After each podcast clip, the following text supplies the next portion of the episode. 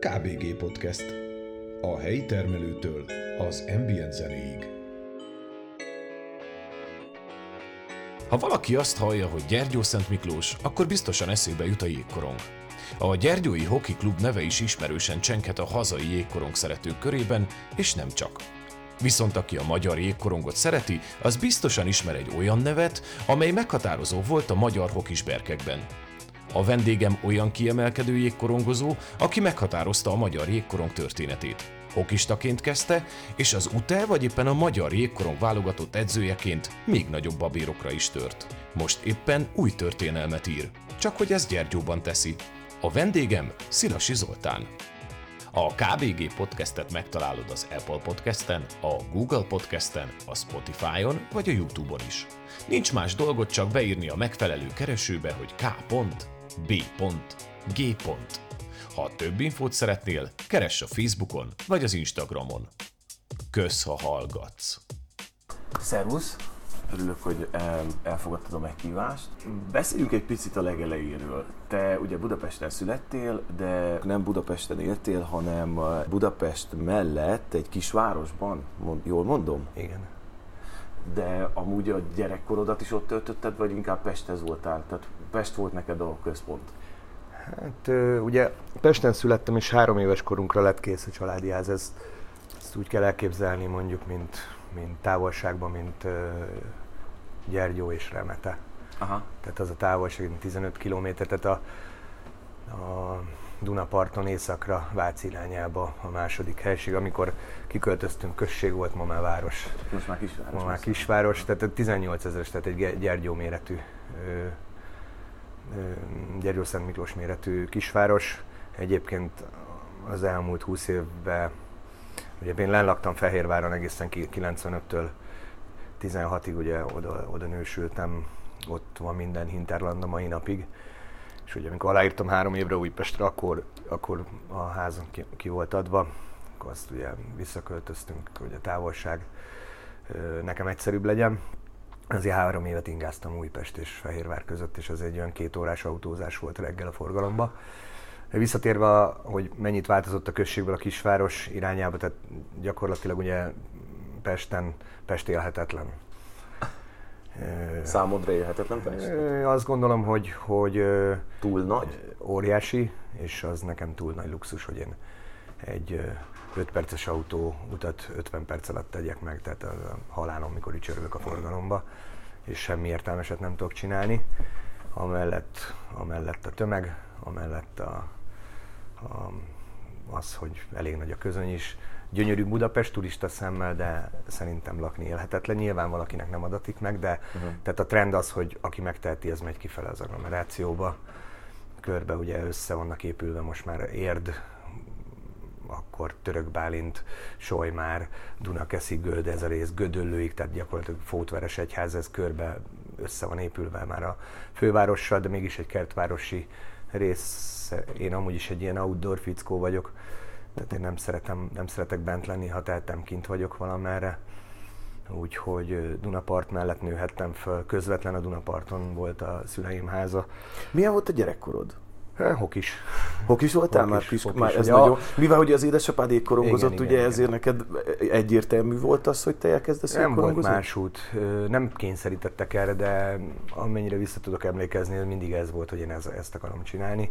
Ugye az a apu huga az apu csapattársához ment hozzá, feleségül, tehát a kereszt apám is jégkorongozó.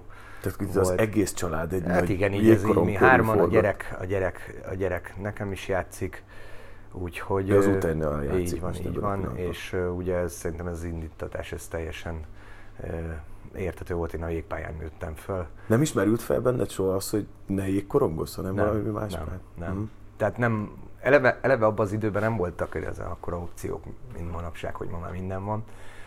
Ö, ott nőttem föl, nem is akartam én más csinálni ez érdekelt. De nem is volt affinitásod másra? Tehát, Azt hogy... nem tudom, hogy mire van affinitásom. Lehet, hogy ebbe ügyetlen vagyok, és a többibe sokkal, másnak sokat tehetségesebb Lehet, hogy egy jó volna, festő lennél? De az, az, biztos nem, mert a apámnak pokoli jó keze van, hihetetlenül Aha. rajzol, fest, de ugye ő osztályidegen volt az öt, 50-es években ugye kétes Y-os hmm.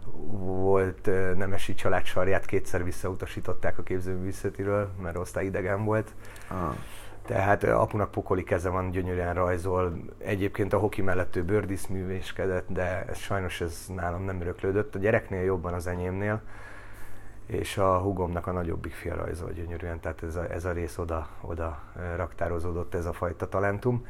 Én ebben nem vagyok túl erős. Te egy ilyen csintala gyerek voltál? Tehát a, a hoki az, az meghatározott téged már gyerekkorodban? Tehát, hogy volt benned egy ilyen fajta attitűd, amitől egy kicsit ilyen élénkebb gyerek voltál? Egy, egy platinaszőke, gyűrűs göndörhajú kisgyerek voltam, jó, jó húsba és akkor azért vitt le apu nagyon korán hokizni. Igaz, hogy én csipőfica gyanús voltam, és ilyen csálén jártam, de amikor korcsolya volt rajtam, ilyen, akkor, helyre akkor, akkor a, ugye a, a penge az beállította irányba az alsó végzet, tehát szebben korcsolyáztam, vagy szebben haladtam a jégen, nem korcsolyáztam, az túlzás a, a családi legenda szerint, mint ahogy közlekedtem szárazon de fűző nem kellett, aztán szépen a korcsolyázás helyre rakott. Majd amikor az óvodába, kis csoportba, középsőben mindenki vert, és cukrot akartam vinni, hogy ne, ne bántsanak, akkor az apu nagyon korán levitt, és ez az átnevelés ez egy év alatt ez rendben ment, mert utána uraltam a terepet állítólag már nagy csoportra. Verekedős gyerek voltál? Utána már megvédtem magam, Aha. és az iskolában meg azért ilyen magatartásbelileg elég sok probléma volt, tehát azért a heti rendszeressége nem kellett behívni a a szüleim a suliban, mert volt egy papírírószer ajándékbolt a Gödi általános területén, utcáról beléphettél, és a iskola fele kiadóablakot, tehát a tanárok azok rendszeres vendégek voltak a szüleimnél, hogy most ezt csináltam, most azt csináltam, ezt, ezt vertem meg, avval kötözködtem. Ebben soha nem volt gond. Azért kaptam, ha szemtelen voltam a tanárokkal, de ha box volt, akkor akkor, akkor az, az akkor apu, még, apu még örült is. Neked a, tehát, hogy nem volt kihagyásod gyerekkorodtól a hokiban? Tehát, nem. hogy te azt jelenti, hogy ahogy fel lehetett húzni a korcsolyát, onnan te elkezdtél korcsolyázni, vagy jégre menni, és akkor onnan nem volt az, hogy akkor, nem voltak ingadozásaid abban, hogy, hogy uh, hokiz, vagy ne hokiz, vagy, vagy egyéb jégen művelhető sportot űz. Nem, a hoki az mindig megvolt, és a jégkorongnak a melléksportágai, tehát a kispályás bendi, az, ahol voltunk több ilyen klubvilágkupán, az teljesen amatőr jelleggel ment, hokistákból álló csapat volt. Ez, ez milyen sport egészen Ez egy ilyen, úgy képzeld hogy ugye ennek van egy nagypályás változata, az akkora területen megy, mint a futballpálya, a Városligeti műjégpályán van ez a nagypályás bendi, van is nagypályás válogatottja a Magyar, Magyarországnak, azt nem csináltam soha, az, az, az egy nagyon népszerű sportág az oroszoknál, svédeknél, finneknél. Ez miből áll? Egy ilyen, mint egy narancs, egy narancssárga színű labda, egy ilyen kampós bot, de 11-en játszák 11 ellen, és ennek a kispályás a ringbendi, a kispályás változatát az ugyanúgy 5 az 5, másfajta, tehát nincsen csak félpályás vonal van, nincs lesz szabály, nincs olyan testjáték, inkább ja. technika is ugyanez a labda. Ebben a kispályás változatban többször voltunk így válogatottal, meg klubvilágkupán, meg válogatott ilyen eseményeken Finországba, Svájcba, erre, arra, amarra. Aztán utána ez a dolog lecsengett a, a szerintem a 90-es évek, 2000-es évek elejére. Nem emlékszem már, hogy ez miért maradt abban. Ennek apu volt az egyik motorja, illetve a Minder Csicsa bácsi, aki a szövetségbe dolgozott. Egy régi motorosa volt a magyar jégkorongnak prominens alakja, és ő ezt nagyon fölkarolta, mert az ő már nem emlékszem, az ő apukája, meg a testvére a háború előtti időszakban ezt a ringbendit és az egész magyar hokinak a talán a meghonosodásában ők jelentős szerepet vállaltak, illetve a florból, ami, ami úgy betört a, akkor az életünkbe, és ilyen volt hokisták volt, csináltunk egy klubcsapatot, amivel nagyon sok magyar bajnoki címet nyertünk, az nyárra, tavasz, tavasztól, hogy vége lett a hoki szezonnak, akkor ment a floorball bajnokság, ugye a TFL, Szolnok, Eger, tehát voltak jó kis csapatok, most már ez nagyon szépen kifejlődött, még amatőr köröttek között van, de, de a floorballban nagyon sok bajnoki címet szereztünk, csak hokisták volt a top floor, mai napig azt hiszem még van is ilyen csapat, de már fiatalok vannak benne. Volt játékos társaim, csapattársaim, ez egy jó baráti társaság volt, és nyertünk vagy öt bajnoki címet, és voltunk világbajnokságon is a válogatottal Svédországban. És ott, ott mit sikerült? Hát ott már nem emlékszem, hogy nyertünk-e meccset szerintem, mert ugye a svédek, finnek... Ez me- mekkora voltál ekkor?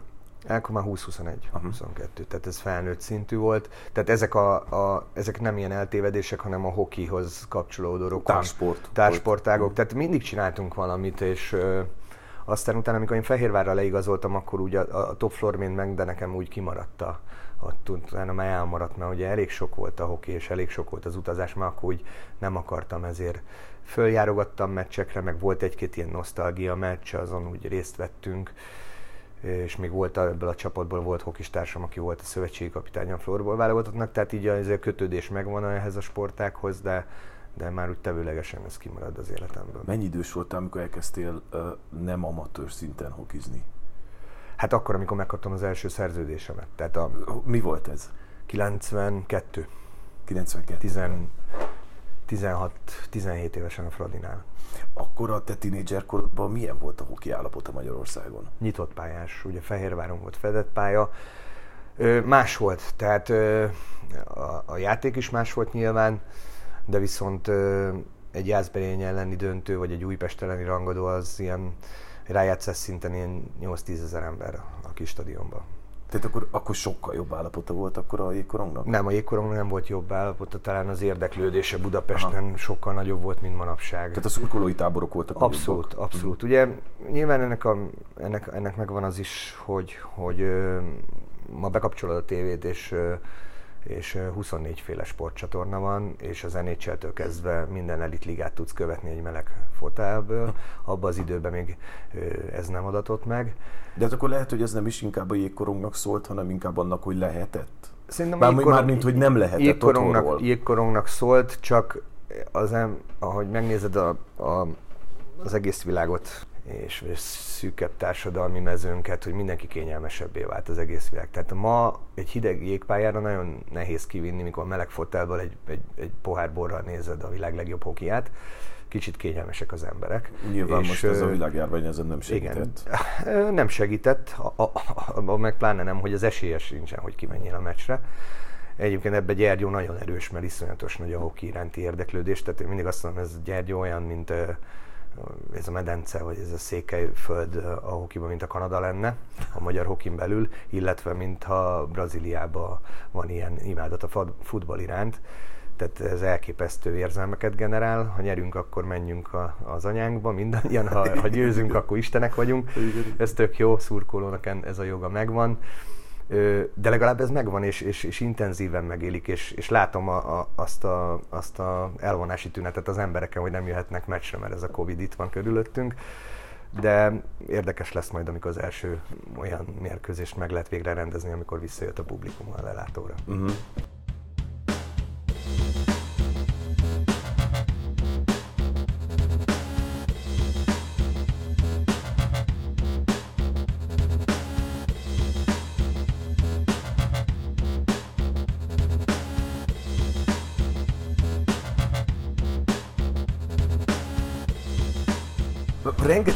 Játsztál, muszáj lesnem azt, hogy te hol játsztál, mert mindenhol, tehát edző is voltál ö, sok helyen, meg játsztál is, meg válogatott is, meg válogatottban is voltál edző. Ö, te a Ferencvárosnál kezdtél, ugye? Újpesten kezdtem, meg Göthöz az volt közel.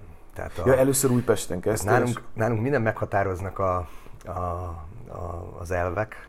Ö, Újpesten biztos nem kezdtem volna hokizni, hanem ha nincs közel, mert ugye az ö, BM csapat volt, és a kommunizmus, apám az nagyon-nagyon nehezen nyelte, nyelte le, így azért vitt el, mert könnyebb volt a logisztika. Aha. Tehát ö, közel volt, mikor már nagyobb voltam, ilyen tíz éves, én már tíz évesen tehát buszoztam, föltettek a buszra, Edzésre. Edzésre leszálltam a Tungsramnál, a Váci úton, bebattyogtam a Megyeri útra edzést. Tehát tíz évesen ma, hol engedik el a gyereket Pestről, tíz éves gyereket?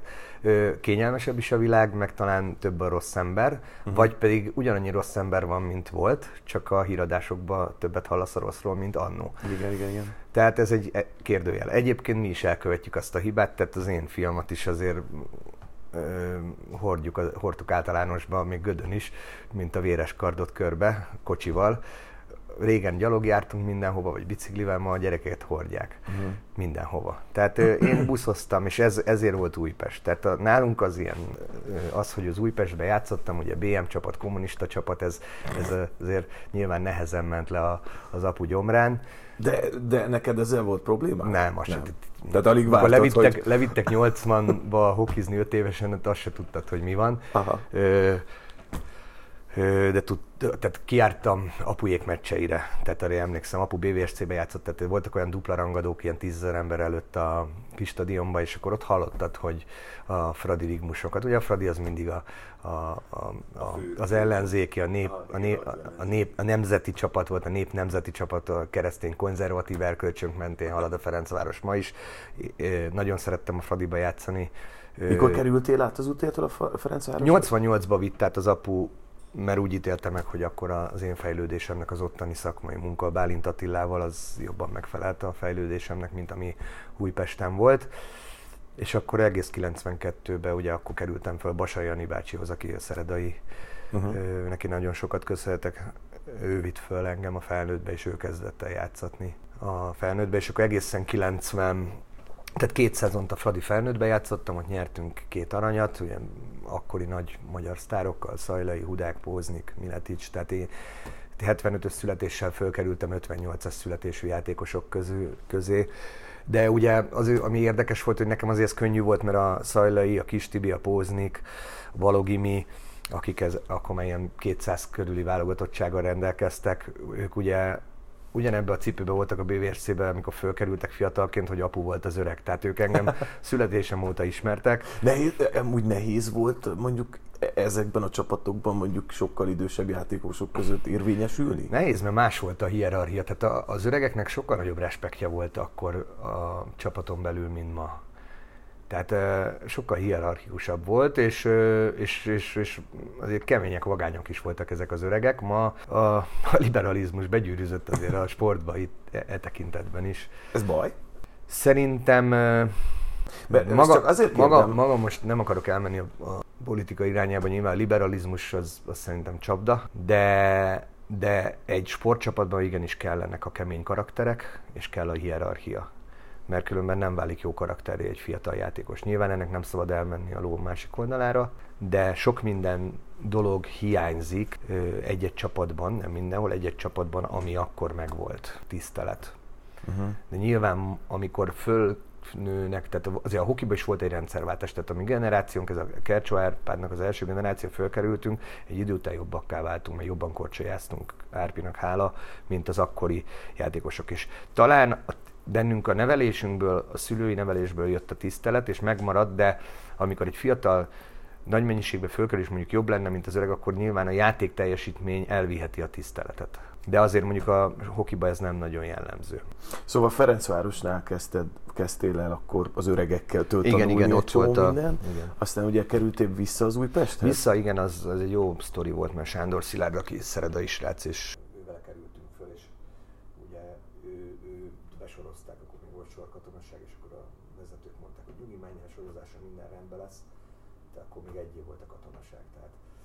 az volt a félelme az embernek, hogy ha elvisznek katonának, akkor nem tudsz kijönni edzeni. És a Szilárdnak mondták, hogy jó, menj el, elment, nem is tudom már hova ment el, talán Sárbogádra sorozásra.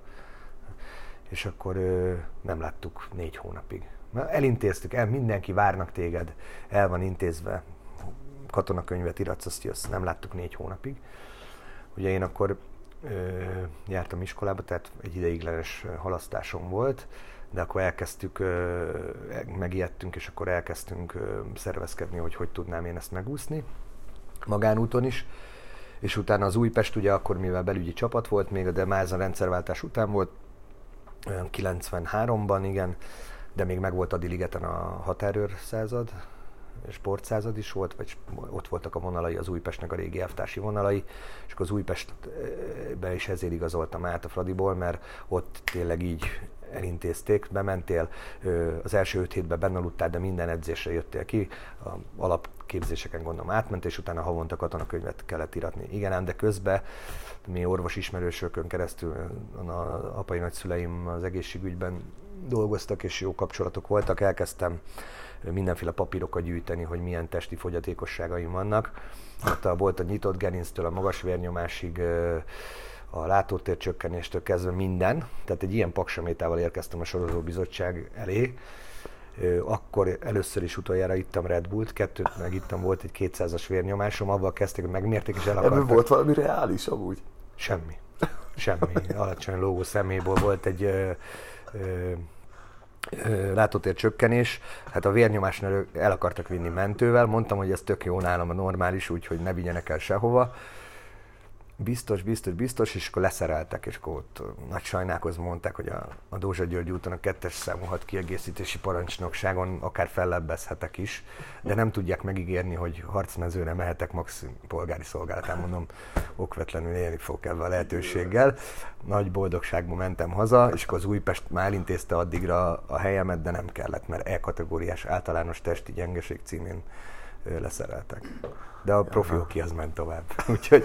Te voltál U18-as, U20-as válogatott is. Milyen volt, az a, milyen volt neked az az érzés, amikor először hívtad be a válogatott? Hát ugye, ugye úttörő válogatott volt az első, az 14, ugye, de Kercsó Árpáddal végigmentünk az összes korosztályon ez a generáció, és ugye följutottunk. De 14 éves korodban fölfogtad, hogy mi történik? Persze tudtad, hogy nagy dolog. Ugye először is abban az időben be voltál zárva 14 éves, 89, uh-huh. mentél Olaszországba, Svájcba, NSK, uh-huh. tehát ezek a nagy dolgok voltak, hát tátottad a szádat. 84-ben voltam először NSK-ban, hát gondold el a kommunizmusból kimész, ö, ott minden szobában TV videómagnó, nálad meg fekete-fehér TV, és hétfőn nincs adás. Nyugati autó. De hogy akkor ez csak más. inkább egy buli volt neked? Vagy, nem, nem, tehát, nem. Hogy ezért kérem, nyilván... hogy felfogtad azt, hogy te mondjuk egy országot képviselsz? Absz- igen, igen, igen. És független attól, hogy melyik címer volt rajtad, mert ugye, nagyon, ugye én, én apu meccseire jártam, klub meccsek, válogatott meccsek, tehát én ott voltam a lelátón, és láttam, hogy ez miről szól. Láttam a teltházat, uh-huh. láttam a 83-as följutást, ott voltam, mikor Kína ellen nyertek az akkoriak. 8-10 ezeren éneklik a himnuszt, és hogy mekkora dolog ez, és B csoportba jutottak föl. Tehát ezeket nyilván ez beleívódik az emberbe, amikor a, egy olyan családban nő föl, ahol a hoki a, mindennapi téma.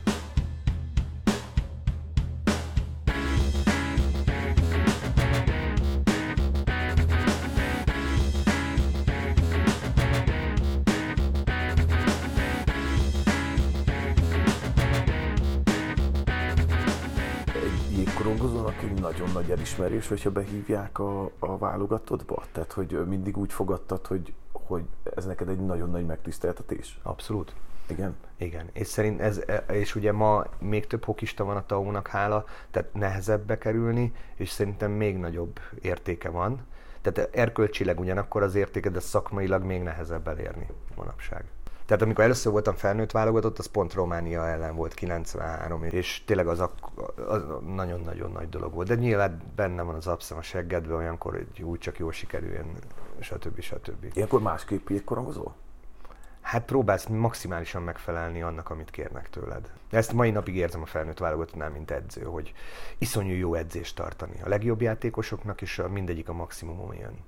Tehát eleve van Másképp egy... dolgozik egy jégkorongozó a válogatottban, Földobódottan. Nem, azt, gondol, azt gondolom, a jó profi Motiváltam. Minden, szerintem a jó profi mindenhol motivált, uh-huh. és mindenhol, de érzi a súlyát, és földobódottabban dolgoznak. Székesfehérvárnál hokisztál, aztán Dunaújvárosnál hokisztál. Dunaújvárosnál, ne haragudj, nem tudom megkerülni, volt egy nagyon erős sérülésed azért, mm. ami gondolom, hogy az életed további részét azért valamelyest meghatározta. Ezt te hogy élted meg? Azon kívül, hogy utána lett rá egy évre egy pánikbetegségem, azon kívül nekem az csak adott. Ugye előtte lekerültem Fehérvárra, ugye 7 évet játszottam a volánba, ugye hívott Kercsó Árpád egyenesen Dunajavárosba, Ancsi Jani odament, Bánkarcsival én Fehérvárba. Tehát azt tudni kell, hogy 93, 95-ben, tehát 95-ig Újpesten voltam, nagyon jó szezonjaim voltak, Ancsi Janival játszottam egy sorba, őt nem kell bemutatni, tehát csinált belőlem egy 25-30 gólos szezononkénti játékost, tényleg rengeteget tanultam tőle, és élmény volt vele játszani.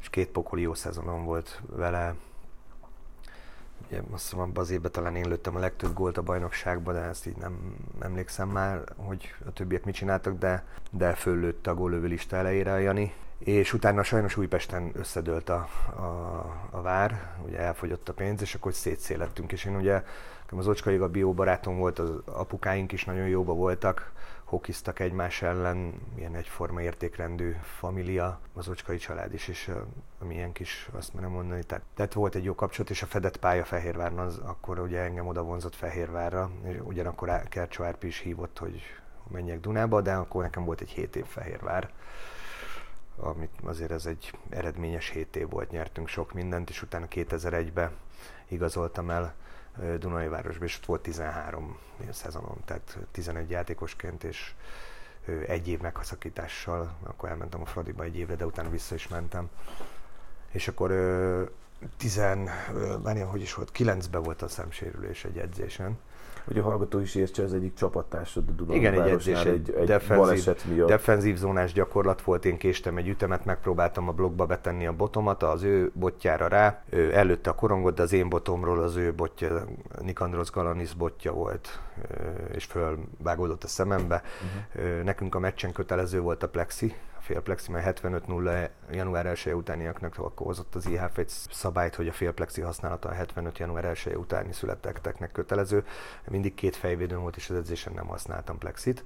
Nem szerettem. Akkor, akkor sérültem meg, és akkor utána, utána még két szezont játszottam nem akarok nagyobb bulváros lenni, de neked ezután, tehát ugye elég hosszú időszak volt a felépülésed ebből. Nem volt félszed visszamenni a jégre? Abszolút nem. Ugye van egy Danny Hitley nevű világklasszis, már nem játszik. Ő nyert két olimpiát, kanadai, többszörösen gól király, világbajnok, tehát egy zseniális hokista, és ő neki is 5%-os volt az egyik lockout szezonban, Danny Brier kilőtte a szemét, és ő neki a Oakley kifejlesztett egy ilyen hosszanti hosszanti plexit, ami lelógott ide a száig, és ö, ugyanazt a plexit rendeltem meg onnantól kezdve minden évben. Tehát gyakorlatilag nekem azt, azt, kellett, azt kellett megoldanom, hogy hogy védjem a, a, az egészséges szervet. Semmilyen félsz nem volt bennem. Semmilyen. Az egész úgy volt, hogy, hogy ugye elé, hát a kórházban ben voltam majdnem két hetet, ugye, ugye nyitva volt az immunrendszerem, tehát ezt össze kellett varni a szemgolyót. Uh-huh. Egy csodálatos agyunktus, azt hiszem, Bausz Mária csinálta, aki egy világhírű szemorvos, ugye a Dunajvárosi szemész, szemészfőorvos asszonynak is ugye sokat köszönhetem, mert látta, hogy súlyos a sérülés, ma oda vittek be, még szerelésbe vittek be edzés után, hogy egy fiatal emberről van szó, hát ha meg lehet menteni, gondolom az eszközállomány, illetve lehet, hogy akár a, ez a speciális tudás ez nem volt meg lenn, hanem fölvittek a szemklinikára, és ö, ott megcsináltak, ugye ez akkora volt, mint egy fél krumpli, úgy be volt dagadva, tehát sokáig a vér miatt nem lehetett látni, hogy, hogy mi van, mert gyakorlatilag ma már minden cserélnek donorból a szembe, de az ideghártyával akkor nem tudtak mit kezdeni, szerintem még ma se, mert a szemészet az egyik leggyorsabban fejlődő ága az orvostudománynak. Igazándiból, mikor felszívódott a vér, arra azt mondták, hogy 12 hét, de mivel sportoló voltam, olyan 6 hét után már látták, hogy az ideghártya az úgy össze volt csavarodva, mint a vizes törülköző, és az ideghártya is egy olyasmi anyagból van, mint az emberi agy, tehát az, mhm. az kuka volt, ott eldőlt, hogy nem tudok nem tudnak ebben jelen pillanatban mit kezdeni. És én viszont nagyon pozitív voltam, és nem nagyon értették, hogy miért, mert ugye nekem ez a szemem tök rossz. Gyerekkori tompalátó voltam, ilyen 5-10 százalékos volt a szemem, tehát ez fordítva történik, akkor uh-huh. ma itt nem beszélgetünk, hanem valahol bogarászom egy fehér bottal, mert tényleg abban a szemmel, tehát két szemes látásnál ez nem okozott gondot, és ez elég későn derült ki, úgyhogy ez innen is mondom mindenkinek, hogy a gyerek 2005-6 éves korig vizsgáltassa meg, mert 5-6 éves korig a tompalátás azt hiszem javítható. Uh-huh. Utána már nem. Na mindegy, és akkor ö, ö, ugye akkor ott még benne a kórházban ugye cseppentések, napi horror mennyiségű szteroid, mert hogy az immunrendszerem nyitva volt, hogy bármilyen fertőzés meg közel van az agyhoz. Uh-huh. Mindegy, kibekkeltem, mert unalmas volt ott lenni, és utána ugye májusig semmit nem csináltál. Nem emel, nem ugor lépcsőn óvatosan le föl, mert ugye a szembe volt 28 öltés. Ha lehajolni nem lehetett, csak amit emelhettem, egy fél literes üdvös üveg, de azt is úgy, hogy előre nézve és googolva. Tehát ilyen abszolút nyugdíjas tempó, hogy gondold el, hogy egy, egy, egy, egy sportolónak azt mondják, hogy nem, akkor most satúfék, stop. Szó, e, és innen jött neked a pánikrohamaid is? Nem, az, az, utána, az utána úgy jött, tehát a, feküdtem a kórházba, és reggel fölé, vagyis hát a délután megműtöttek, volt egy levél a családtól, hogy oké, okay, minden rendben sikerült a műtétem, ma jövünk mert ugye éjjel fölébredtem, azt visszaaludtam, de ugye ötkor keltenek, az első csöppentéseket kapod, hogy óránként csöppentés. És akkor ugye fölébredtem, azt hittem rosszat álmodtam, de hát balra néztem egy nyugdíjas, jobbra néztem másik nyugdíjas, ilyen-olyan szemműtétekkel. Mondom, basszus, ez megtörtént. És hát mondom, akkor ennyi volt a hoki, akkor voltam 30, 35 Mondom, ennyi volt a hoki, mondom, sok szépet elértem, voltam válogatott, nyertem, amit ebbe a magyar szinten meg lehet, mindent sikerült megnyernem. Mondom, többet fogok a gyerekemmel lenni, meg vitorlázok a Balatonon. Egy héт azt mondtad, hogy a gyereked azt kérdezte, hogy apa, és fogsz még játszani? Igen, a három éves volt, fölhívott, és akkor mondja, apa, fogsz még meccset játszani? És akkor ott eldöntöttem, hogy igen, ennek nekiállunk. És akkor ugye május 1-től edzhettem. Uh-huh. És életem legjobb fölkészülése volt a JP McCallummal. Ugye televertek szteroiddal orvosilag, tehát olyan erős voltam, mint egy bivaj azon a nyáron. És ugye akkor a Azari Zsoltal azt beszéltük meg, hogy meg akarom próbálni, az edzőim, támo- edzőm támogatott a JP nagyon benne. Ő például ugye dolgozott a Vancouver canucks és kiküldtük a, a leleteimet, minden papíromat a, az nhl csapatnak az orvosához, hogy hát, ha lehet valamit kezdeni, és ugye megnéztek minden ultrahangot, és mondták, hogy sajnos nem, és különben is bízzunk a magyar személyzetben, mert világhírű. Tehát mindent megpróbált a JP is, mert ugye ott volt ilyen sérülés, ilyen jellegű sajnos. Mm. És akkor azt beszéltük meg az Azari Zsoltal, hogy kértem tőle öt meccset, mert hogy bírjunk alá szerződni, és mondom, és akkor utána nézzük meg, hogy hogy nézek ki egy látótérrel. És a második meccs után aláírtunk. És akkor utána, hogy azért milyen a, az isteni gondviselés, hogy mind a két évben az én gólommal jutottunk be a döntőbe. Tehát ez valami Milyen ilyen... volt úgy játszani, hogy gyakorlatilag nincs teljes látóköröd? Azt az fölmértem, hogy, hogy hogy biztos, hogy lesznek korlátaim. Posztot kellett váltanod nem, emiatt? Nem, nem, nem. Maradtam center vagy szélső. Sokkal gyorsabban kellett csinálnom bizonyos dolgokat, meg kiesett látótér, illetve a fejforgatás, amit alapban is most is kérünk a játékosoktól, hogy folyamatosan forgassák a fejüket, hogy mi van a hátuk mögött. Ebbe kellett javulni és nyilván gyorsítani minden játékhelyzetet.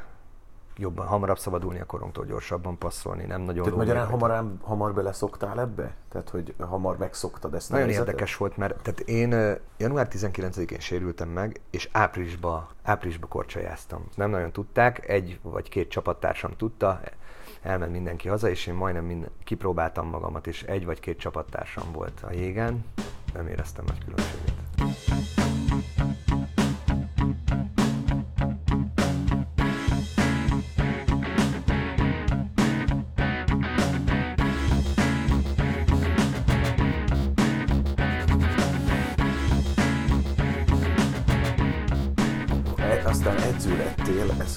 Miért, történt? Hogy lett ez?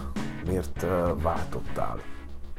Ennek ma közre játszik a sérülésed, vagy, uh, vagy úgy mm. érezted, hogy kiöregszel, vagy nem tudom, mi, mi miatt döntöttél amellett, hogy edző leszek? Vagy volt egy olyan felkérésed, amit visszautasíthatatlan volt? Mindig akartam edző lenni, mindig érdekelt, hogy az edző mit miért csináltat velünk, hogy amit csinálunk, attól, attól hol és mikor leszek jobb. Egyetlen jobb leszek-e tőle. Uh-huh mindig érdekelt. Mindig érdekelt a hokinak a, a, a taktikai része, mindig nagyon érdekelt a, a fizikai felkészítés, mert amit mi csináltunk egészen a JP, vagy inkább azt mondom, Pet Cortina megjöveteléig, vagy a Ján megjöveteléig a magyar hokiba, az minden volt, csak nem hokis felkészülés. Tehát minket futtattak, napi 5-10 kilométereket úgy néztünk ki, mint az agárkutya a nyár végére, hogy egy hokista azért annak izmának kell lenni, súlyának kell lenni, speciális izmokat kell erősíteni, és én azért próbálkoztam beszerezni mindenféle szakirodalmat, főleg ez 90 előtt is érdekelt, mert tehát volt egy-két ilyen kanadai szaklap, hogy láttam a hokisták, hogy néznek ki, hát nem mint az agárkutya, hanem tényleg jó alakú nagy hát a futás nagy seg. az azért alapvetően igen, az, igen, hát ha, ha megnézed a hosszú távfutókat, mind olyan, mint a, a giliszta, a sprinterek meg, mint a bodybuilderek. És mi sprinterek vagyunk inkább, csak nekünk nem egy sprintet kell csinálni 60 perc alatt, hanem sokat. És ha te csak csontbőr vagy, nem tudsz sprintelni. Sprinthez izom kell, robbanékonysághoz izom kell, izomhoz meg nagy súlyokat kell emelni. Mese nincsen. És ezeket mi nem csináltunk. Tehát főleg az orosz vonalon futottunk, hát mi futottunk tényleg eh, Makótól Jeruzsálemig borzalmas mennyiségeket, és, és nem volt hokis felkészülés. Tehát itt inkább a kitartásra gyúrtak, mint Én a, szerintem a volt olyan edző, akinek ez volt a legegyszerűbb, nem kellett gondolkodni azon, ah. mi legyen, oké, okay, határidőnapló, fussá barom, lemérjük, beírjuk, holnap újra megpróbáljuk. Körülbelül ennyi. Ez, ez nem így működik. Tehát ez nem így működik, és ugye főleg a JP McCallum megérkezése volt a mérföldkő a magyar hokiba, ő nhl felkészítésével ö, és foglalkozik a mai napig a Bostonnak az egyik sztárja, Brad Marchand, az ő embere, de sorolhatnék még más neveket. Ővele csináltuk azokat, ami tényleg a, a, ami egy hokistának kellett, és éreztem magamon, mikor JP megjött, 33 voltam, hogy későn jött, de nem túl későn, és, és, és hogy mennyit tudok fejlődni, és mennyit fog ez nekem, és mennyi, éreztem, mennyit jelent nekem ez jégen.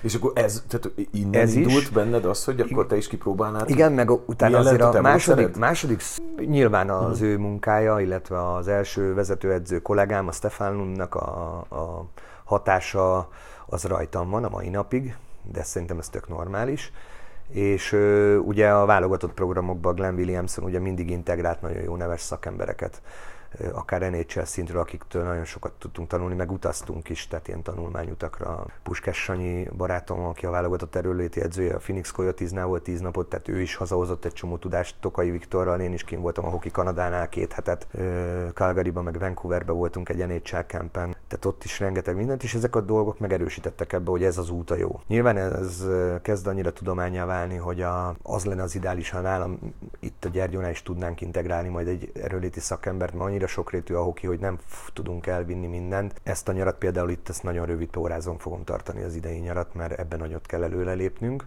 De visszatérve a kérdésedre, hogy, hogy hogy jött ez az egész edzőség, tehát én mindig azt mondom az öreg játékosaimnak, és Góga Attinak is, hogy magam mellé állítottam a sötét oldalra a szezon közben, hogy ha a játékos érzi, egy idősödő játékos érzi, hogy nem tudja beletenni azt az energiát és elszántságot a nyári munkába, az az első üzenet, hogy valószínűleg abba kell hagyni. Uh-huh. Na, ha a nyarad nem jó, akkor, akkor nem lesz jó a, a, a teled, az ezer százalék. Tehát mindig az alapozásról mindig, Igen, hogy... igen. Tehát uh-huh. olyan, föl kell magad úgy építeni, hogy utána mi, mi permanensen dolgozunk szezonban is szárazon, tehát most is, és a playoff előtt húztuk vissza egy kicsit a terhelést szárazon, meg ugye ez egy elég idős csapat a Gyergyó, tehát itt azért jobban észnél kellett lenni a terheléssel, hogy hogy akkor, akkor nem lesz jó a teled. És én ezt egy picit éreztem magamban, hogy nincs meg az a, a fájdalom tűrés. És ez valószínűleg azért volt, mert előtte a, a, a látás elvesztése után két brutális komoly nyarat végigcsináltam, és lehet, hogy jelzett a szervezet. De én úgy készültem augusztus egyik, hogy játszom, és továbbra is csapatkapitány leszek a Dunai Városnak. Majd utána a GP nem jött vissza, nem tudtak megállapodni a Zsoltal, és ugye pont a Glenn Williamson, aki volt tavaly a Székely Akadémián, de 7-8 évig vitte a válogatott programunkat utánpót lesz szinten. Úgy volt, hogy ő jön, és már akkor volt az, hogy két csapatunk volt, és hogy mindenképpen a Zsolt próbált rávenni, vagy óvatosan rá irányítani az Azari Zsolt, hogy mi lenne, ha az egyik csapatot elvinném. És akkor a Glenn mégse jött, és jött a Stefan Lund, és amíg ő nem jött meg augusztus végig, már kvázi vezetőedzőként vittem a, a játékosokat, akik még egy hete vagy két hete csapattársaim voltak. De Ezt hogy, hogy viszonyult a csapat ehhez? Tartottam egy rövid ilyen kick-off meetinget, hogy emlékszem, hogy hogy fogalmaztam, hogy most a barátságot felakasztjuk a holdra, és egy kicsit mindenki lépjen vissza két-három métert, mert valószínű, hogy ha edzőként lesznek olyan döntéseim, ami nem a barátság jegyében fognak eltelni, és ez addig fönn is áll mai napig, ha esetleg van olyan játékos még a mezőnybe, akivel én még együtt hokiztam. Csapattársam már nincs, de olyan még van azért a mezőnyben, aki, mhm. akinek edzője lehetek, és hokiztam ellen. Benk, mhm. Sofron, Nagy Gergő, Vas Jankó, Magosi Bálint csapattársam volt például, Galanis csapattársam volt, Posgai csapattársam volt, és ők most gyakorlatilag a kezünk alatt vannak a válogatottban. Uh-huh. normálisak, intelligensek a srácok, és nincs ebben semmi gond. Tehát érzik, hogy mi a szitu. Egyébként a újpesti játékosaimmal is szinte napi kapcsolatban vagyok Pozsival is, tehát rendszeresen írunk egymásnak, és de munkában nincs párdon, tudja, hogy kinek ő mi, és én, én ki vagyok. Beszéltünk arról, hogy milyen, amikor behív a válogatott játszani, milyen, amikor behív a válogatott stábnak. Most 2017 óta, 16-17 óta végig ott vagyok a felnőtt válogatott mellett. De most videó... Uh, Tavaly videó, videó részt vagy? vittem, Aha. előtte végig assziszt voltam, és most megint ugye az assziszt, de ugye ugy, ugyanúgy kiveszem a videóból a részemet. Azért jó ez a stáb, mert ugye van egy, tehát akár a jármótolván is, Sean Simpson is fantasztikus fickók, nagyon komoly szakemberek, más habitus a kettő, és nagyon jó, jó, jó együtt dolgozni velük, és ugye foci van még ott, Fodor Szabi, ugye a Fradi felnőtt edzője, a Farkas Tomi a, a Miskolc kapus edzője, és ugye most a Tomi üti élőbe a videót meccs közben, de az analízisbe ugyanúgy mindannyian kivesszük a részünket, ugyanúgy megcsinálunk egymásnak, egymásért egy csomó mindent, és, és, és tényleg az, az egy fölemelő dolog, hogy a magyar válogatottan dolgozol.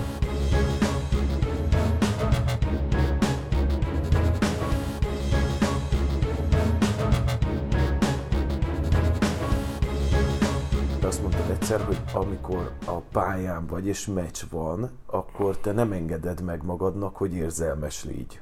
Nem tehetem meg. Uh-huh nem tehetem meg, mert akkor nem tudok döntéseket hozni, és nem hozhatok érzelmi döntéseket. Tehát itt ez a barátság volt csapattárs, volt ellenfél kérdése, hogy pont Góga Attival beszéltük, hogy, hogy ki játszon, hogy játszon, mennyit játszon. És akkor mondom, Mati, neked a legnagyobb kihívás az, hogy egy-két hete még velük voltál, és innentől nem hozhatsz érzelmi döntéseket, és hozol döntéseket, ami nyilván érdekeket sért. Uh-huh.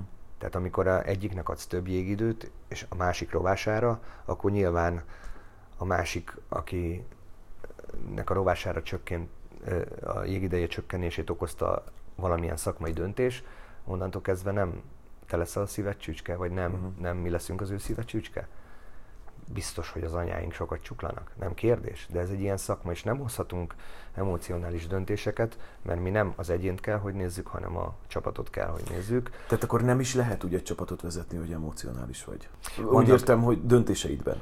Abba, abba nagyon hidegnek és racionálisnak kell lenni. Azt kell a döntéseimet meghozza, amit látok a elemzéseken, a statisztikáikon, a játékosoknak, illetve a, a teljesítményükön. Ez dönt, semmi más. Tehát számokban mérhető inkább. Igen. Idézőjelesen Ez számokban. nagyon érdekes dolog, mert nyilván szurkoló veszi egyet, vagy befizeti jelen pillanatban a, a másfél euróját a Erste Liga TV-n, vagy nem tudom, 500 forint, uh-huh. Vagy a live eventen a másik árat, a szered a brassó meccsekre, és onnantól kezdve ő, ő, ő nézi a meccset, és gondol valamit. És valami, ő nyilván nem érti, hogy bizonyos döntéseket és nyilván ezt ő kommentálja, nyilván ő ezt emocionálisan kezeli. És erre ezt mindig elmesélem, ha így ez a téma fölkerül, hogy Mike Babcocknak volt egy, van egy könyv, Leave No Doubt, a Vancouveri olimpiát, mikor megnyerték, ugye ő az egyetlen olyan edző, aki mindent megnyerte a hokival, Stanley Kupát, olimpiát, VB-t, junior VB-t. És ő azt mondta, hogy, hogy és ez egy, ez egy nagyon nagy tanulság minden játékosnak, edzőnek, hogy soha ne olvasd a kommenteket, amit a szurkolók írnak, soha ne olvasd a sportújságokat, mert akkor két hét múlva a szurkolók között találod magad. Mert elviszik a gondolatot. Elviszik, tévútra vihetnek téged. Ha te, tehát a játékos edző ne olvasson kommentet. Izoláld magad és tedd a dolgodat, mert te tudod, hogy mit kell csinálni, a szurkoló emocionális, azt mond, amit akar, de nem ért hozzá. Tehát itt vannak olyan döntések, például, hogy valaki mondjuk lő két gólt, és utána a következő meccsen mondjuk kimarad Közben ja, elfelejtjük azt, hogy kikaptunk 4-2-re, és a két gólt lövő emberünkről kaptunk hármat, tehát akkor az uh-huh. most nekünk hozott, vagy mínuszt hozott, és mínuszt hozott. Tehát nekünk az elemzéseink során mindig a, nem a gól és az assziszt számít, hanem a, az egyén által kreált gólhelyzetek a mi javunkra, és az egyén által a sora ellen kreált gólhelyzetek aránya. Ez a legnagyobb iránymutató szám a mi analízisünkbe, mert ez mondja meg az, hogy utána azt a helyzetet, amit kreáltál, belőttük-e, vagy az ellenfél belőtte, az egy másik dolog. Mert az összkép az, hogy mennyi helyzetet alakítasz ki, és mennyi helyzetet alakítanak ki ellened. Mennyi eladott korongod van, mennyi szerzett korongod van. Ez a négy szegmens, ami nekünk meghatározza egy játékosnak a teljesítményét, karakterét. Nyilván nem, vannak, vannak mások is, csak van olyan játékos, akinek nem az a dolga, hogy gólt lőjön hanem oldja meg X-re az ellenfél top sorát. Tehát ez szurkolói szemmel bonyolult, nehéz, mert a szurkoló ugye emocionális, nyer a csapata, vagy nem nyer a csapata. És ez tök jó. Ezért járnak a meccsre, mert élményt akarnak, érzelmeket akarnak, de mi ebbe az érzelemben nem vehetünk részt. Volt olyan, hogy emocionálisan döntöttél és megbántad? Edzőként? Igen. Szerintem nem. Nem. Biztos, hogy döntöttem rosszul, de nem azért, mert emocionálisan döntöttem. Mondják is, hogy eléggé fakír ember vagyok, de tudom is magamról, szeretem a fájdalmat, tehát azt is jól bírom, és nem, nem döntöttem emocionálisan, ezt, ezt, ezt, ezt nagyon-nagyon nagy őszinteséggel tudom mondani. Rosszul biztos döntöttem nagyon sokszor. Idézni fogok tőle, de egy helyütt azt mondtad, hogy többször előfordult már hogy a kudarc vagy sérülés miatt fordult elő veled olyan, hogy azt gondoltad, hogy feladod, és azt mondod, hogy sajnos mindkettő rátestél, de a sportág iránti szereteted mindig nagyobb volt, és segített át, átlendíteni magad a rossz perceken. Mik voltak azok a kudarcok, amik, amik miatt feladtad volna? Ja, ez feladtam volna. Hát, De hogy megfordult a? Tehát, igen, igen. Ez mindig megfordul az embernek minden, minden a Nyilván ezért kérdem, de mik voltak azok a pontok, amik miatt azt hát? Ugye az első, mit tudom, amikor elveszítettem a szem, szememet, akkor ugye a gyereknek a mondata az átlökött rajta. Jó, ennyi volt. Hát az az egy feladás lett volna, hogy, hogy magamtól lehet, hogy nem próbáltam volna meg, de nyilván ott gyerek, az embernek a három éves gyereke, és akkor megkéri, hogy apa játsz, megjött az a érzelmi fröccs, ami miatt én ezt megtettem, de lehet, hogy akkor feladtam volna. De lehet, hogy akkor se adtam volna föl, csak több idő kellett volna ahhoz, hogy eldöntsem, hogy megpróbáljam. Nyilván az is egy szituáció, amikor, amikor, amikor kikapsz, vagy elbuksz egy bajnoki döntőt vagy nem jutsz be a rájátszásba, vagy pedig ö, nem hívnak meg a válogatottba. Olyan is volt, hogy nem vittek ki úgy VB-re, hogy, hogy, hogy pokoli jó szezonom volt, és nem tudtam hova tenni. Nem voltak akkor még a, abban az időben. Ezt nagyon kudarcnak érted meg? Nagyon, mert nekem az apám iszonyatos nyomást tett rám, és, és ilyen nagyon világvége hangulaton tudott lenni, a, uh-huh. ha valami nem úgy alakult. És emiatt éltél meg kudarcokat? Vagy érted meg Hát lehet, hogy olyat is megértem nagy kudarcnak, amin lehet, hogy csak túl kellett volna lépni. Mi, mit tartasz a legnagyobb sikerednek eddigi pályafutásod alatt? Hát ez nagyon szubjektív, mert ami nekem nagy siker lehet, hogy De ne, én nem.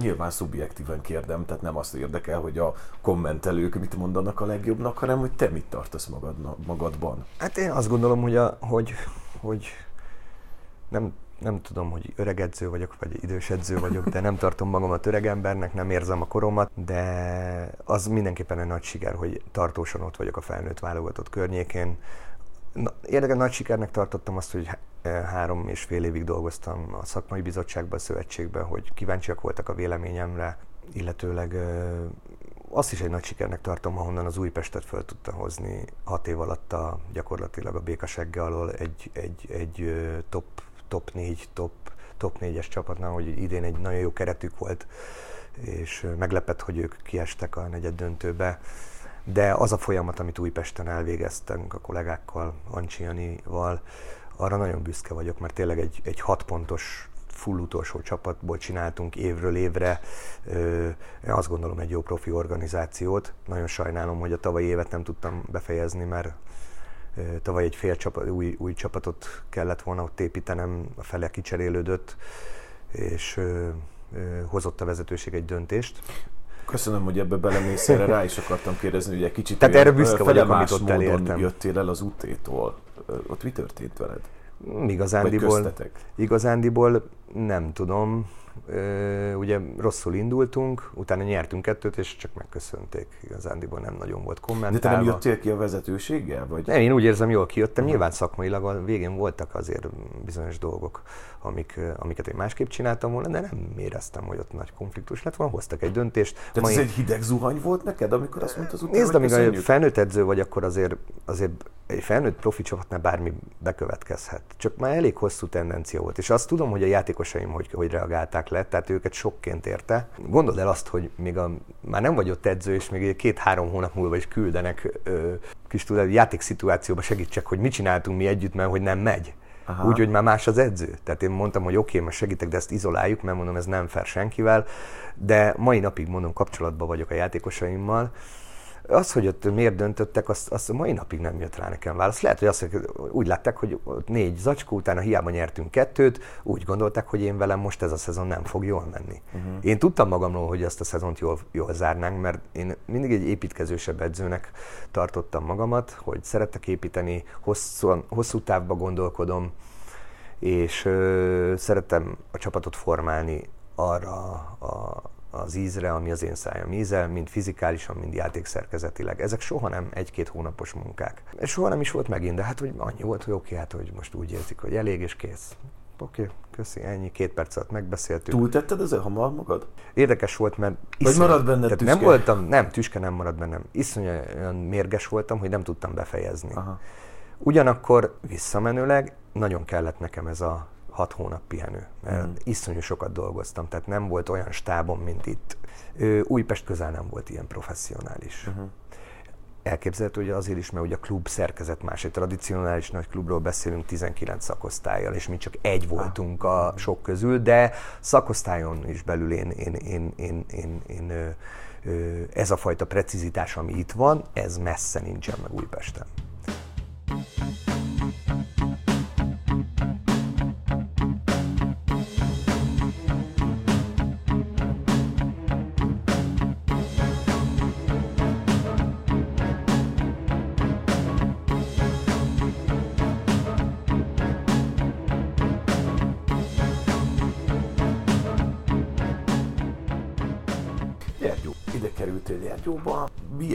milyen tervekkel jöttél? Plegyka szinten én azt hallottam, hogy fölmerült a nevem már rögtön, amikor eljöttem Újpestről, hogy akkor a Malcolm jött, és plegyka szinten hallottam olyat, hogy januárban is. Nem tudom, hogy volt-e alapja.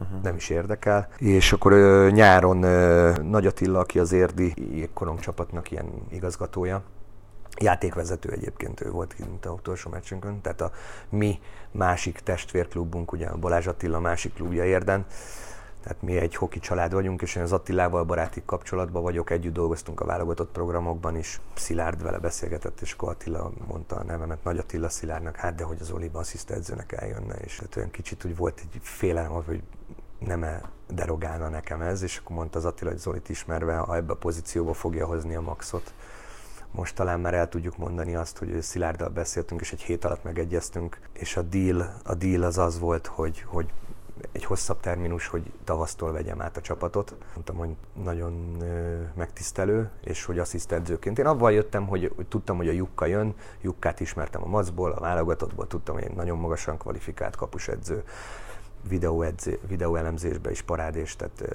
tudtam, hogy, hogy... Tehát érezted, hogy jó helyre fogsz jönni? Jó, igen, abszolút jó helyre, hát ugye a tulajdonosi kört ismerjük, tehát elképesztő potentát emberek, elképesztő komoly emberek, és hihetetlenül szeretik ezt a klubot, és mindent megtesznek, és mindent biztosítanak ahhoz, hogy itt lehessen dolgozni. Ez, ez, ez nagyon láttam, hogy érdemes. Volt félszed? Nem volt. Jó kedvel jöttem, és uh, ugye, a, hogy a Malcolm, Jukka, és jó magam, hogy ez egy edzőnek mindig tanulni kell. Tehát én nekem minden nap egy tanulás a játékosaimról, emberileg, szakmailag, a kollégáimtól minden nap, amikor együtt vagyok vele, attól én több leszek. És ez volt a célom, hogy, hogy én most egy nagyon erős tábba kerülök, és én ettől jobb leszek. Tudom, hogy mi egy asszisztedzőnek a szerepe, és a rám szólt munkát az 2000 százalékkal fogom csinálni, ugye. Mi az, mi az Hát nyilván a minden, a, most egyszerűsítve, amit a vezetőedző kér, de ezt köztudott volt, hogy a videóelemzések, a játékosoknak az egyéni videói, meg hát amit kér a vezetőedző. És hogy egy, egy nálam idősebb edző, több mérkőzést megcselt le edzőként, mert ő elég korán abba hagyta, nekem az elég hosszú játékos karrierem volt, és hogy mit tudom ebből, hogy én a játékos karrieremből adódó frissebb impulzusokat át tudom adni, mint asszisztedző. Asszisztedző többet kommunikál a játékosokkal, mint a vezetőedző, de hát ugye úgy alakult, hogy október közepén enyém lett a, a hely, és az én fejem került a giotin alá. Ugye Attilát integráltuk a programba, és mondom, hogy nagyon jó stávot alakítottunk ki egészen más így. Nem voltam full idegen, mert játékosokat ellenfélként ismertem, ellenfélátszőként is ismertem, Nagy Csabi ellen játszottam nagyon sokat, Góga ellen játszottam nagyon sokat, többek ellen játszottam, még ők fiatalabbak voltak, én már idősebbek, de ellenfélként abszolút, ugye mert én eléggé belásom magam az ellenfél elemzésébe, tehát e tekintetben a Gyergyó játékosait ismertem, személyiségüket nem ismertem, de ö, ugye itt voltam már október közepéig, ugye augusztustól a csapattal, egyszer kim voltam júliusban egy hetet, megnézni, hogy megy a száraz felkészülés. Tehát úgy újként, de nem egészen újként kerültem a dologba, és ez egy egészen más dolog, mint ami most fog következni, hogy a nyári, nyár is már a miénk, a csapatnak a szerkezet és szerkezetének a kialakítása, a miénk az új játékosok szerződtetése, a mi felelősségünk. Ugye a előzőnél hoztunk már mi újonnan három légióst, de gyakorlatilag hozott anyagból dolgoztunk, és egy olyan nyári alapozás után kellett beleállnunk a munkába, amit nem a miénk volt. Uh-huh. Tehát ez, ez most már a miénk lesz, és ebbe generális nagy változások lesznek nyilvánvalóan. Úgyhogy ez a Gyergyónak a, a, az idejövetelnek a sztoria, egy hét alatt megegyeztünk. Gyergyó, hogy ismer, ma a városról beszélek, hogy ismerted meg, milyennek találtad? Én 1986 óta minden júliusban itt vagyok non-stop Árpinak köszönhetően, mert itt edzőtáboroztunk, Aha. tehát én nem idegen helyre jöttem. Tehát akkor a várost már ismerted, nem persze. volt? Aha. Vargyas Laci barátom, ugye szobatársam volt Dunai városban hosszú éveken keresztül, tehát a, a székely magyar, amiket ő, az ő, nev, ő szervez, az ő csúnya szóval a műve, vagy terméke, ugye az egy kivételével akkor nem is tudom, Amerikában voltam valahol tanulni, és egy, mindegyiken játszottam, tehát mondom, mi ide kijöttünk Kercsó Árpival, a aktuális korosztályos válogatottal, és egész júliusban itt voltunk.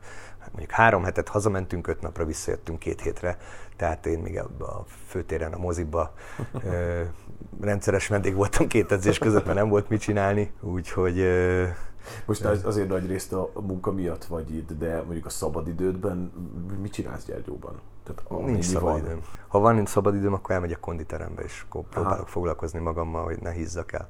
Hajlamos vagy a Nem. húzásra? Nem. Ja. Nem, Csak de ennél, ennél jobban ö, erőteljesebb szoktam lenni, és most eljött az, hogy, ebb, hogy átvettük a csapatot, és nagyon sokat dolgoztunk, hogy, hogy olyan októbertől nem nagyon volt erre időm, hogy a, hogy a saját magammal foglalkozzak, de most bármi van, inkább alszom két órával kevesebbet, és akkor alszom majd négyet a hat helyet, de beleviszem azt a másfél órát. Már is kezdtem egyébként, és ne hiányzik, tehát jön, a, Mhm. jön a nyár, ha megyek le a Balatonra, akkor azért ne gondolják azt, hogy a pocakos lakatos érkezik, hanem egy sportedző.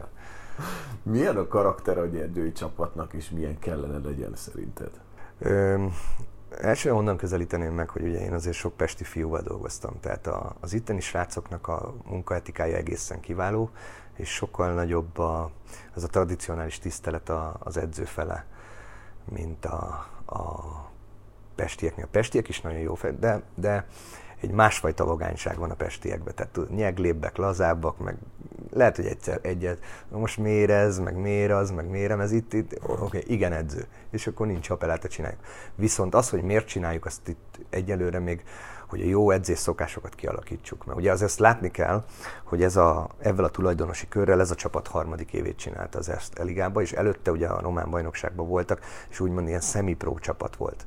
És azért egy teljes full profizmusban, ahol nagyobb a konkurencia, Ugye haza sikerült csábítani Szigeti, Fejes, Szabó, Silló kvartettet plusz Bíró Gergőt Brassóból, tehát a csapat mélysége megnőtt, ezáltal a konkurencia is nagyobb az adott játékidő, játékidőért és az adott ö, ö, pozíciókért. Ezt nyilván nehezen emészti meg. A kis túlzással csúnyán mondva, aki a fenekébe dugta a botot, az is játszott régen, most nem ez van, hanem most meg kell dolgozni a jégidőért, és azokért a feladatokért, amiket mi kiszabunk egy adott játékos, ezt akceptálni kell, hogy ő most eddig őt gólövőként számítottak rá, de most mondjuk nem annyi támadó feladata van, mint volt, hanem inkább a, a szennyes részét kell elvégezni a játéknak. Ez nem mindenkinek ö, tetszik, de ez tök rendben van, mert emberek vagyunk, emocionálisak vagyunk, a jó profi, a jó karakter, ahogy mondod, ezt lenyeli és végrehajtja.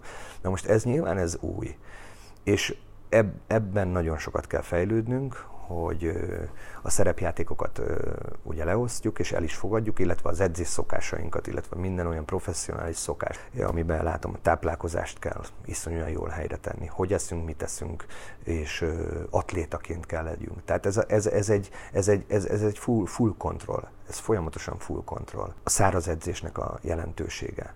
Nagyon jó alanyok a munkához. A srácok szerintem nem lesz ezzel gond, adaptálni fogják ezt hamar, azokat a szokásokat. Egyébként ez a fél szezon így, hogy beléptünk, vagy kicsivel több, mint a fél szezon, nekünk ez egy nagy tanulási fázis ne- edzőknek a csapatról, és nekik az, hogy milyen irányba szeretnénk elmenni.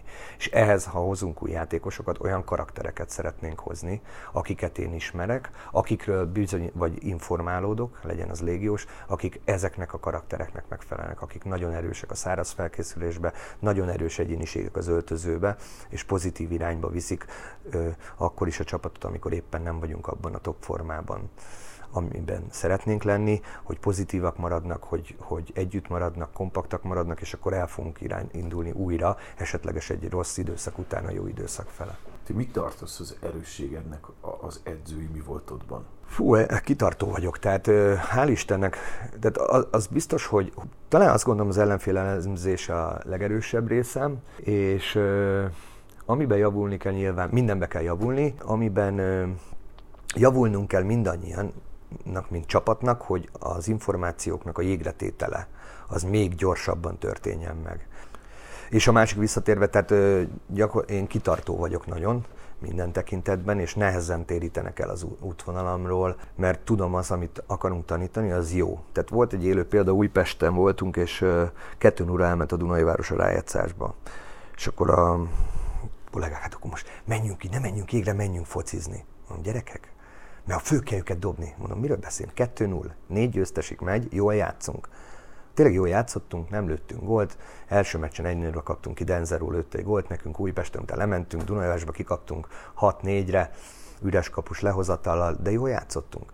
Tudjuk, hogy mibe kell javulni, mondjuk meg videó, és csináljuk a dolgunkat tovább, ne változtassunk, mert ha mi most elkezdünk más csinálni, akkor a csapat azt fogja látni, hogy ez, na, ezek nem hisznek abba, amit eddig csináltunk. És de nem behúztuk a Rocklet góljával a hetedik meccsen overtime-ban a rájátszást. Tehát nagyon kitartó vagyok, ha látom azt, hogy amit jól csinálunk, akkor abban nem vagyok hajlandó ö, letérni az útról. Nyilván sémán és úton belül néha kell egyet, egyet ö, variálnod, amikor mész az úton, el akarsz jutni, mit tudom én, ö, most mit mondjak innen Szeredára, és van egy kátyú, akkor ugyanazon az úton mész, csak kikerülöd a kátyút. Ennyi a mi uh-huh. dolgunk.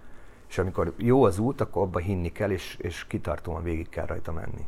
Szerintem ez, ez egy elég erős, erős személyiségi Te egy ilyen terminátor figura vagy edzőként?